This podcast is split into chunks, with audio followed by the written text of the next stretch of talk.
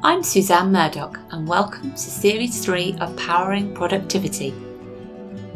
Each episode, I explore the energy that really genuine connections, expertise, and being in your best flexible working environment can bring to you, your business, and your whole life. So let's get started. Welcome, I'm your host, Suzanne Murdoch, and welcome back to you if you've joined us before, and a very warm welcome for you new listeners out there. Now, go easy on me. This is my first episode for a little while. Um, today, we are talking keeping it local, exploring the possibilities of regional working and independent, flexible office workspaces. Um, to assist me with this, I am joined by the lovely Bernie Mitchell, the seasoned expert who's been around on the co working circuit for as long as I can remember co working being around massive advocate um, for co working, a writer, podcaster, and coach. And Bernie's a massive champion for us smaller, more local and flexible workplace operators and very much communities as well. So, Bernie, we recently spoke on your podcast a little while ago about the importance of um, inclusive and collaborative co working communities. Um, and we touched on, I guess, the transformative power of those spaces and how they can really bring um, or what they can bring to a, diverse cohort, increase productivity, promoting fulfillment, and really that belonging, that psychological safety that a lot of us often crave. So I'm keen to follow on from that um, and explore, I guess, the value that the more local, regional, and smaller co working spaces can bring um, to both remote hybrid workers, but very much to communities as well, the local community. So, if you would, Bernie, for those who haven't um, met you or listened to you before, could you give us a quick rundown of who you are and what you do? I um my, my cute answer to this nowadays is like I, I I talk and I type, which I stole from someone I did a podcast with, because that because that's that's what I love. I love typing and researching and then doing this and podcasting and having conversations with people, and then a lot of it is about. I mean, it's not a career, but it's what I do. Is I, I, I find people and I connect them and their ideas, and and that's that's what I end up doing. So you know, people pay me money to give them advice on how to run a co-working space, but actually, what I do all day long is like interview people, and I'm just wildly, wildly curious about um, how people do things, and this local community thing is like a the co-working local community thing is a conversation I discovered at Co-working Europe in like 2014, and you know I've just never been able to let it go. And it's something that like grows and grows and grows and grows and grows. And COVID, I think, sort of supercharged the acceleration of the future of work, as we like to call it. So now it's even more exciting than ever. And there's a lot of spin offs, I guess, from co working communities as well. And we're talking the local economy. There's a lot of different um, avenues and, and things that feed into the co-working community. So you've got um, obviously people working in the centres themselves, and then they go and talk to shop owners, etc., local businesses, and it's this massive spiral effect. And I think, like you said, especially since COVID, it, it's really blossomed and it's just evolving massively, and there's something different happening every month. There is. I got to know co-working so well in London because I was in a meetup group called Kindred, run by a lady called Alex Butler, who had been part of the whole tech city setup. And I don't know if it still is, but it was known as Silicon Roundabout by Old Street. And back in back in 2010, if you were a freelancer, it was like secret code for I can't get a job. And she was like, actually, no, freelancers and independent workers is like a really valid career choice. And and she knew lots of you know freelancers and we'd get them all together in a meetup group. And in about that time there was this thing called co-working that had been around before obviously but it was like exploding in london. And she would go to co-working spaces and say would you like you know 10 freelancers to come and sit in your building you know once a week for two hours and, and meet?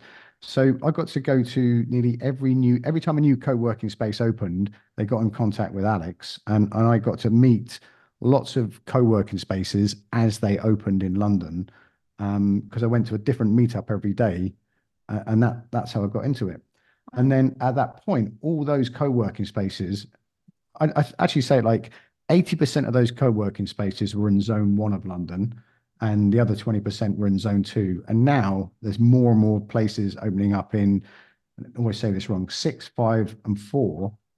So people are commuting less. And there's a stat which um, Islington, which is a borough in London, are really red hot on local co-working and affordable workspace and everything like that. And they have an inclusion department. And the inclusion department researched, and this is probably a few years old now, but um, every time someone spends a pound with a local business, um, it goes around the local economy four times. But when they go and spend a pound with Marks and Spencers or Sainsbury's or a you know big global company, it kind of exits the eco local economy right away. So it's better. I mean, it's it's not a an, a new conversation, but spending money with local businesses reinforces the economic strength of that area. Yeah, absolutely. And isn't there a stat? Um, it's been around for a while, so it's probably increased a bit. But every co-worker in a co-working spends something like seven, eight pounds a day in the local economy. A friend of mine, Irene, did some research at a. I'm not going to say it because it's bad karma, but a very well-known top shelf margarita type um, co-working space, and um, this was 2018, 2019. And because of where it was close to a, a mainline railway station in London, people would come off, um, buy their food at like Pret or Tesco, go into the co-working space, and then leave and not really actually spend any money with the local places around there. And my gut feeling and sort of what I want to be true is that if I'm, you know, coming to a place like yours, I will be part of the local community rather than commuting in to commute. If, if I'm a co-worker, co-worker commuter, like TM, co-worker commuter, I'll come in and I'll just like sleepwalk into brand names and stuff like that and not really connect with the local area. But if I stay in my home area and um, like we were talking before we came on, I think that makes you, I, I know from personal experience, I end up going to, to shop locally rather than just commuting. Yeah, no, I love that.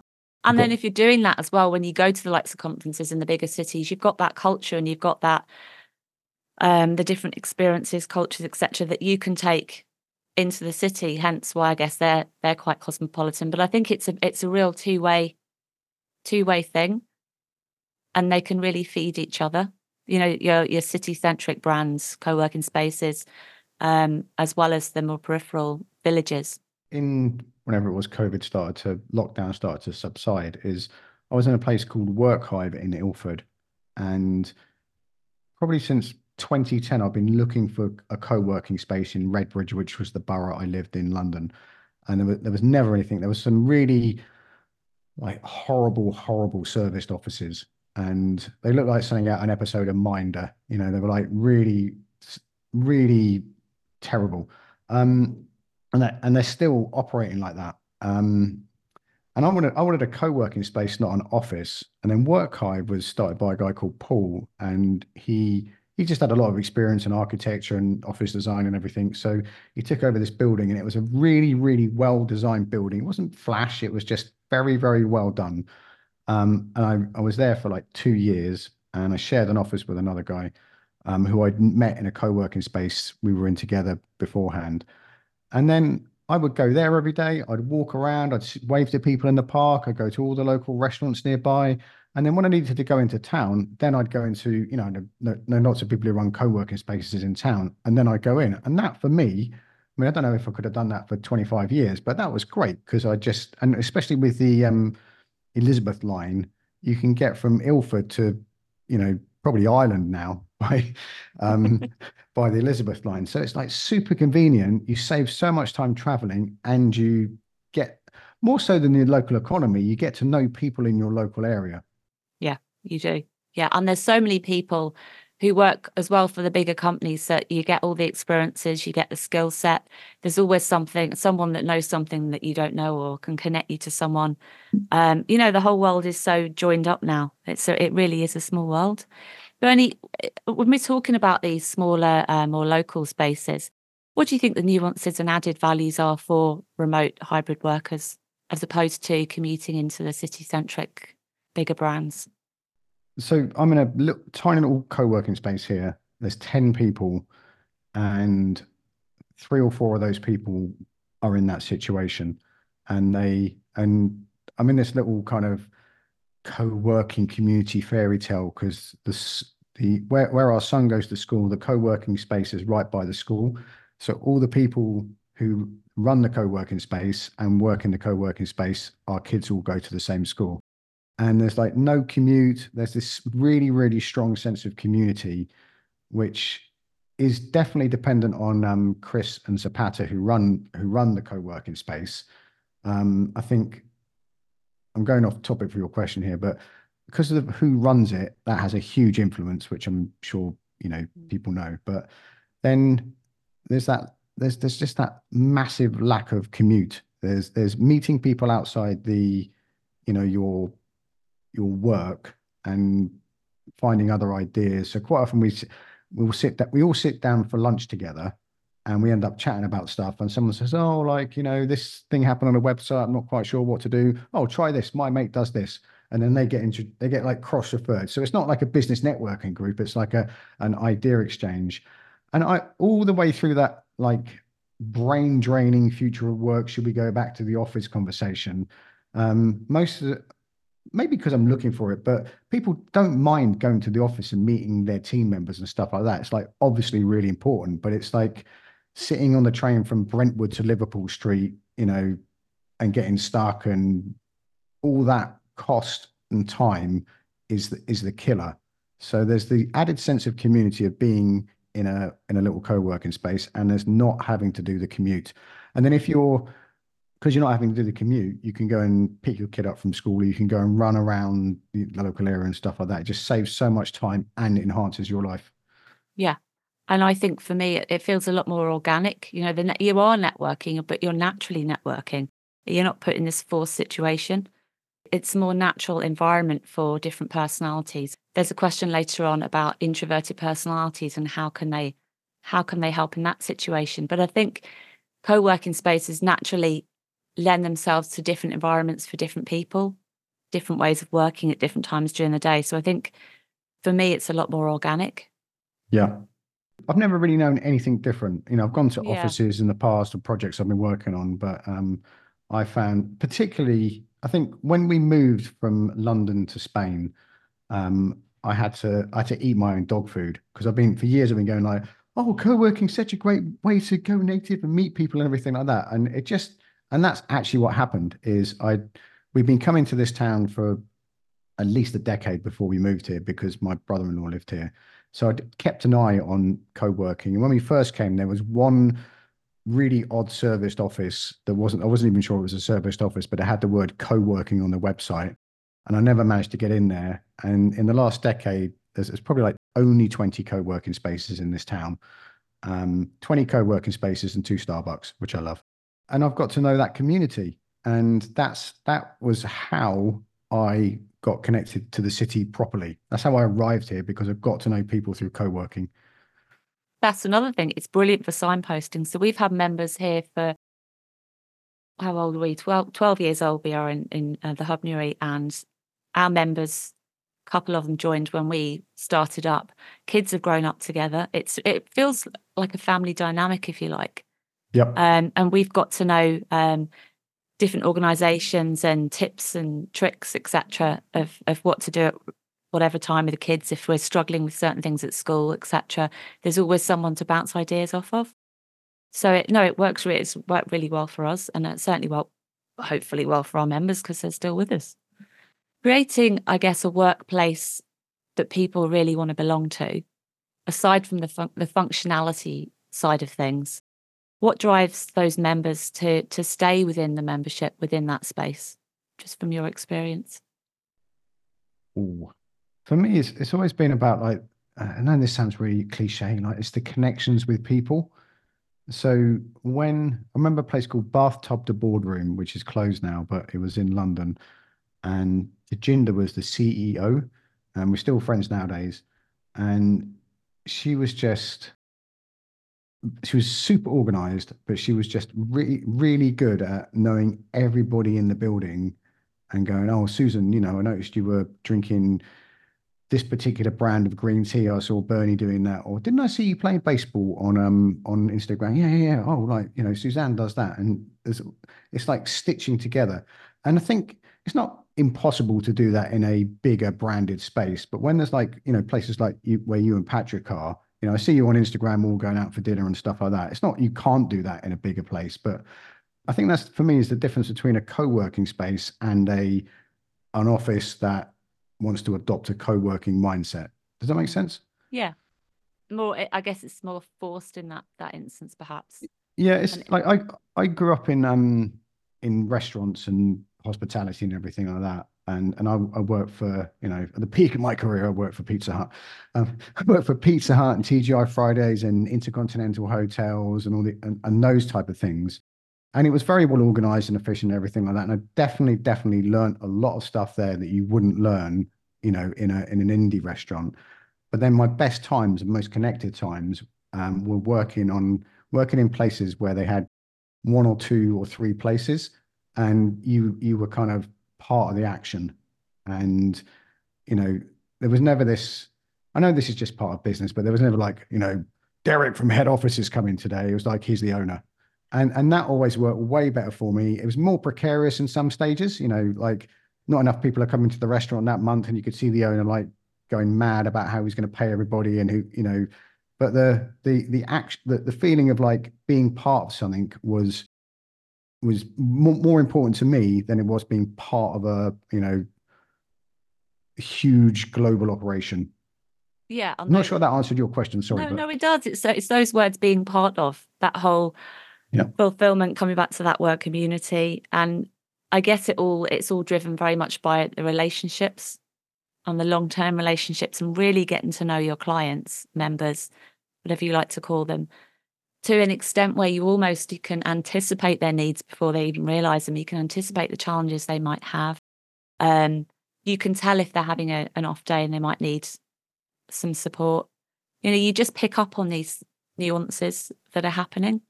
One of my greatest hit stories is um, when I was in a place called Mainyard Studios in Hackney.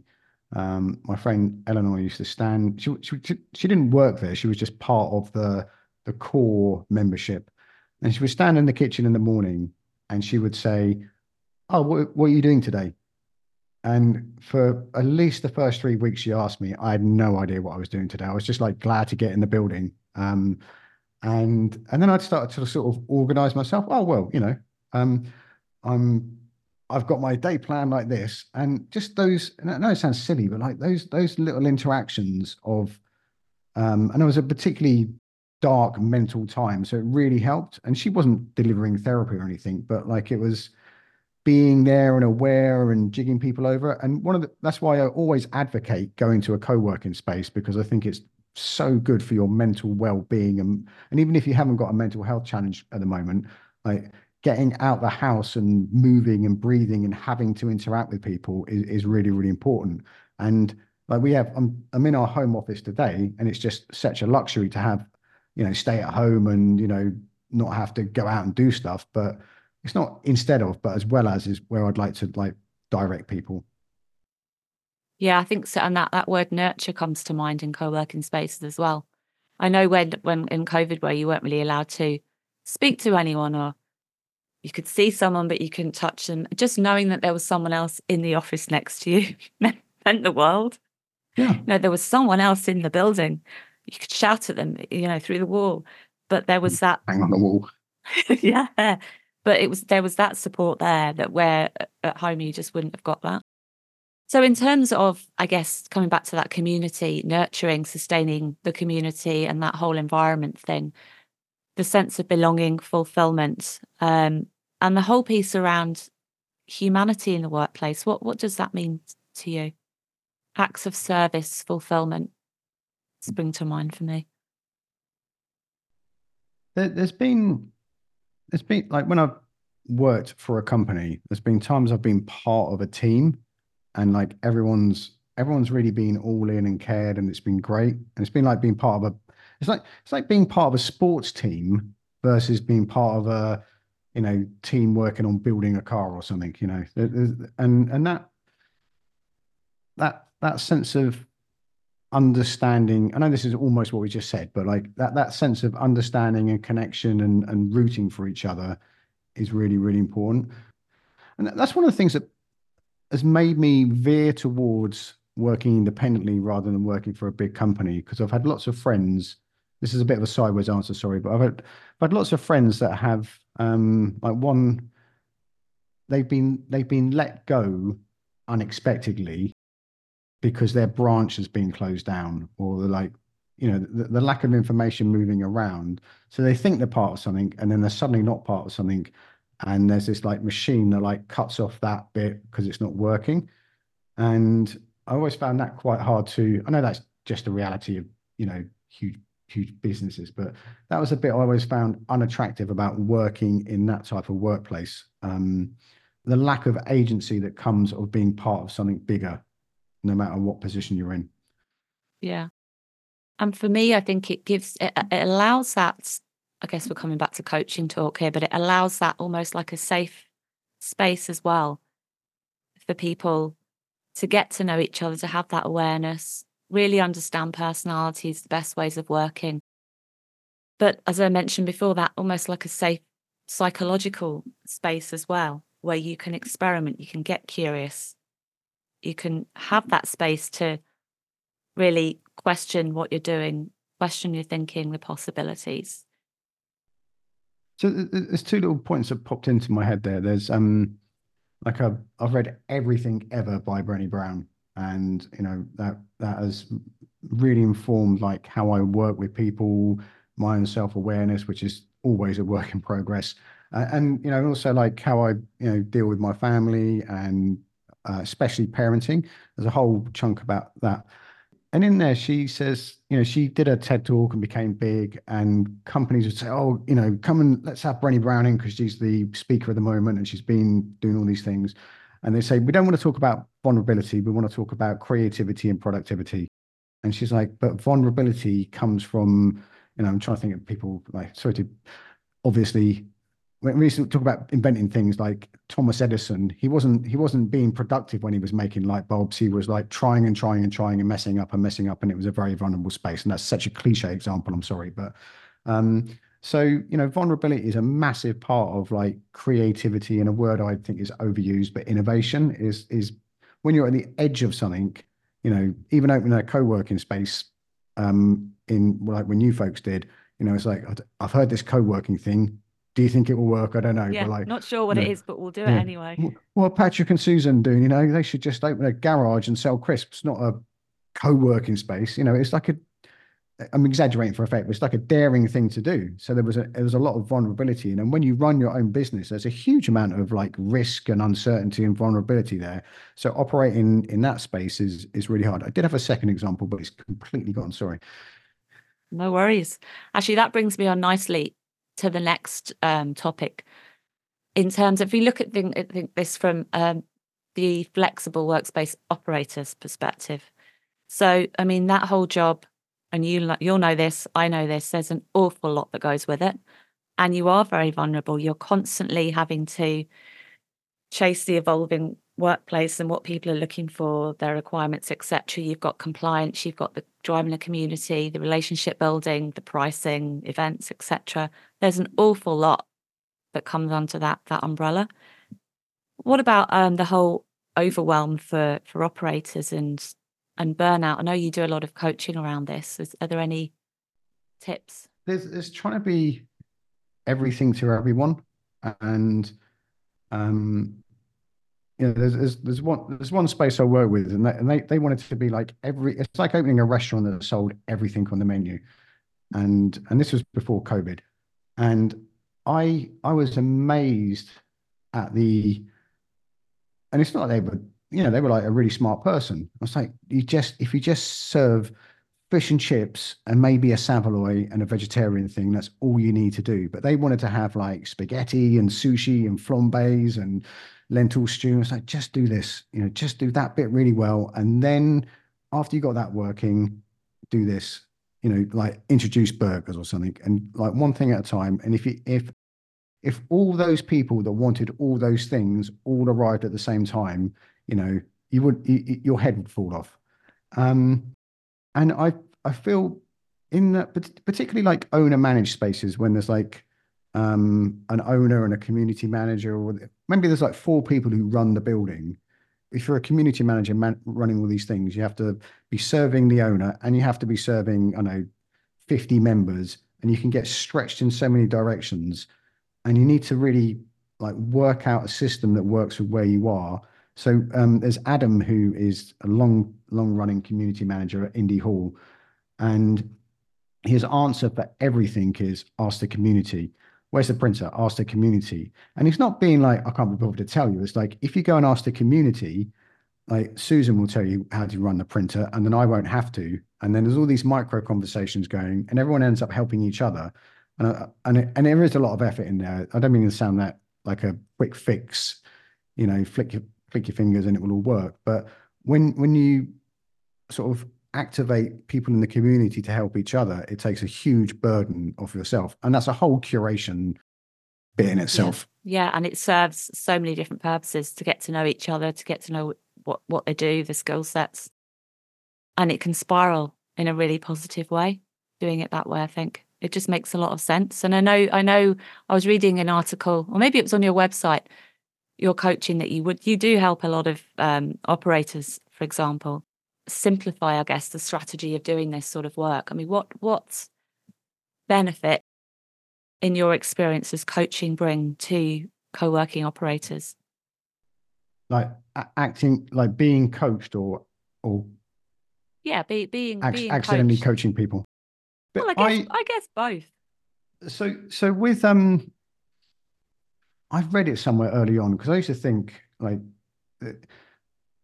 right, like 15 years ago, be like, oh, coach, you know, like I, I'm so good, I don't need any help. And then someone said to me, like, people, people sitting on their sofa eating chips, or chips, fish and chips all day, watching movies, don't have a coach. People running four minute miles and you know scoring goals consistently do have a coach. And then it was then it and then that whole kind of like growing out. So now, you know, I've got two people I work with, and um, and then sometimes a therapist, depending on how life is going. And if I didn't go and talk to those people, I would be, I know, I don't know what would be going on. And I have like, I'm a dyslexic. I'm sure I'm ADHD and I'm jumping all over the place. I have a million ideas a second. And, you know, like one of them every five years might make it into a thing. But unless I kind of operate within a structure either of a coach, um, so very, very often I, I know every Monday morning I'll speak to Anne Hawkins and I just save everything up to there and I make a list and 70% of what's on that list doesn't matter by the time I get to the meeting.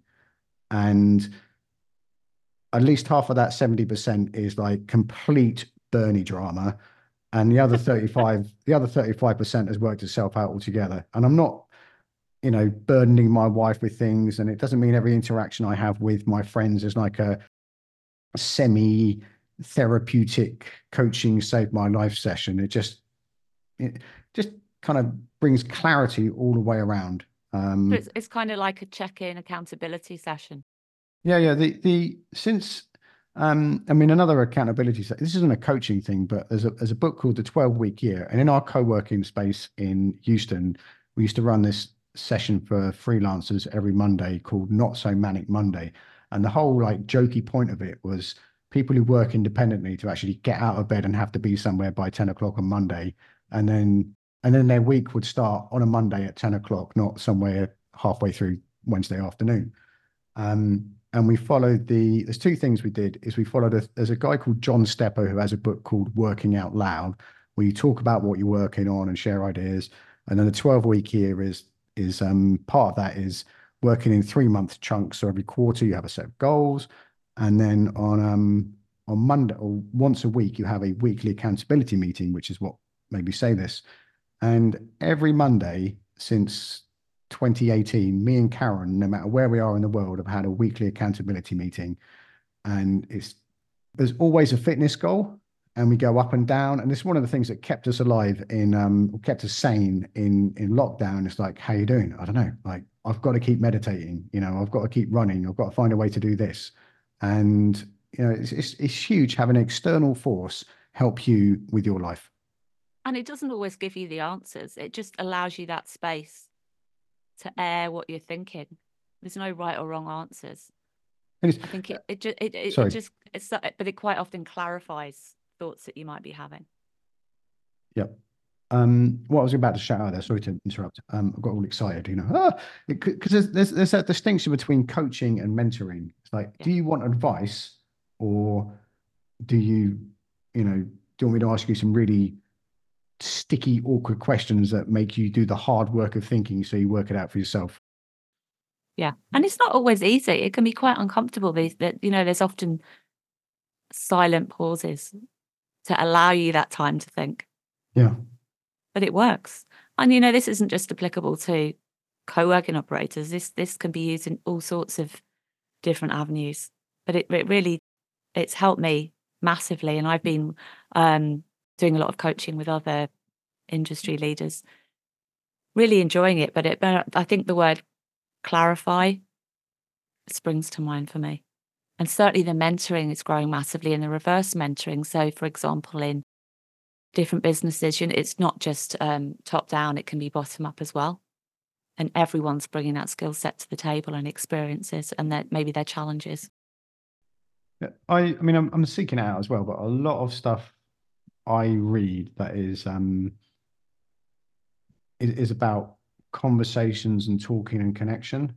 Um, uh, uh, you know, at a corporate level, and you know, there's there's like overwhelm. I haven't got anything to cite directly here, but you know, books I've read by very well thought out people, um, and talks I've been to and stuff like that. The more in like COVID and lockdown and that separation brought a need for um, working out how to work in a situation like this. So there's Judy Rees, who is um, she's I, I can't remember what her thing's called, but it's like everything she she is about is about coaching around clarity and communication. And her business exploded in COVID because all the you know, people like the United Nations were like, "Oh my God, what are we going to do?" And someone said, "Oh, I know Judy. She's really good at like clarity and communication, and you know, she's she's never been busier." And this need for this kind of need for connection and clarity and communication to not not just make better businesses, but like further personally and the team and the whole the whole mission and project is, is huge. And one of the things um that seems to have gone down is this need for like top down, like usually one white guy who knows everything and has to tell everyone what to do. And I've never, even before I knew what that was, I never liked that way of doing stuff. When I was at school, was some form of democracy and conversation. And the ones I just it's not I hated, but like I just didn't respond to or get anywhere in. Well, where there was like a, you know, you had to sit in silence, be obedient, and you're not quite sure what you're doing, and there was no there was no freedom or agency allowed. Yeah, interaction, and and let, let, let let's face it. How often do we get to sit down with someone and actually someone listening, really focusing in on on us for more than two minutes at a time? It's quite rare. And I think yeah. when it ha- happens to you, these sparks just go off and all these ideas and and that, and that clarity thing. It's just a different world for me. Wary of time, Bernie. I, do, I want to touch on the work that you do with London Assembly. Tell us a little bit about that. The London Co-working Assembly. So how it came about is in 2014, um, a load of us went to Co-working Europe in Lisbon, and we there was a thing. There's a group called CoPass that used to run a camp at every Co-working Europe. And now we still we do that at different places nowadays. So there's like 40 co-working space operators staying in this amazing hostel in Lisbon. And it was it was, you know, a riot. It was one of the best experiences I've ever had in my life. And we all came back from Lisbon and we're like, oh my goodness, you know, it's like, it's like we'd all come back from Burning Man co-working.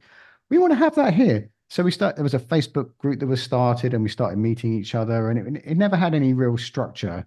Um, and then in 2018, we, after years of like jumping about and doing different things, we said, okay, let's just meet once a month in a different co working space and see what happens. And it started as a few people around a table having breakfast together, chatting, a bit like a breakfast networking meeting.